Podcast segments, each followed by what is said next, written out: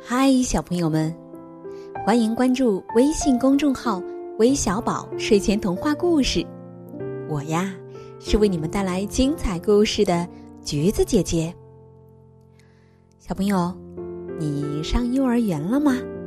你喜欢上幼儿园吗？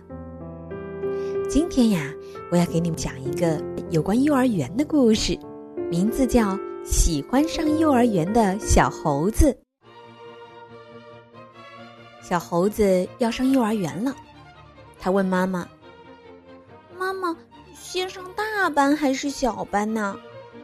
妈妈告诉他：“先上小班，再上中班，最后上大班。”小猴子又问：“那幼儿园里全是小猴子吗？”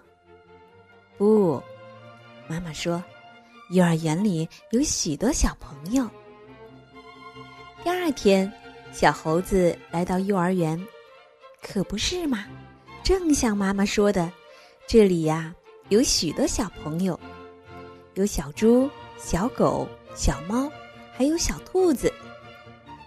吃早饭了，小朋友坐在椅子上，拿着小碗和小勺子吃饭。在幼儿园里吃饭可真香啊！接着，老师给大家讲故事。领着大伙儿做游戏，哦，幼儿园还要上课，上图画课。小猴子学会了画苹果。上音乐课，小猴子学会了一首歌。上体育课的时候，小猴子的体操做的最棒呢。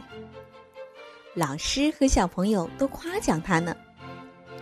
只不过在翻跟头的时候，小猴子露出了红屁股。逗得大伙儿咯吱咯吱的笑。傍晚的时候，妈妈来到幼儿园接他。妈妈问：“小猴子，幼儿园好不好呀？”“好呀，好呀，明天我还要来。”小猴子想了想，又说：“妈妈，嗯，不过你得给我把裤子缝住。”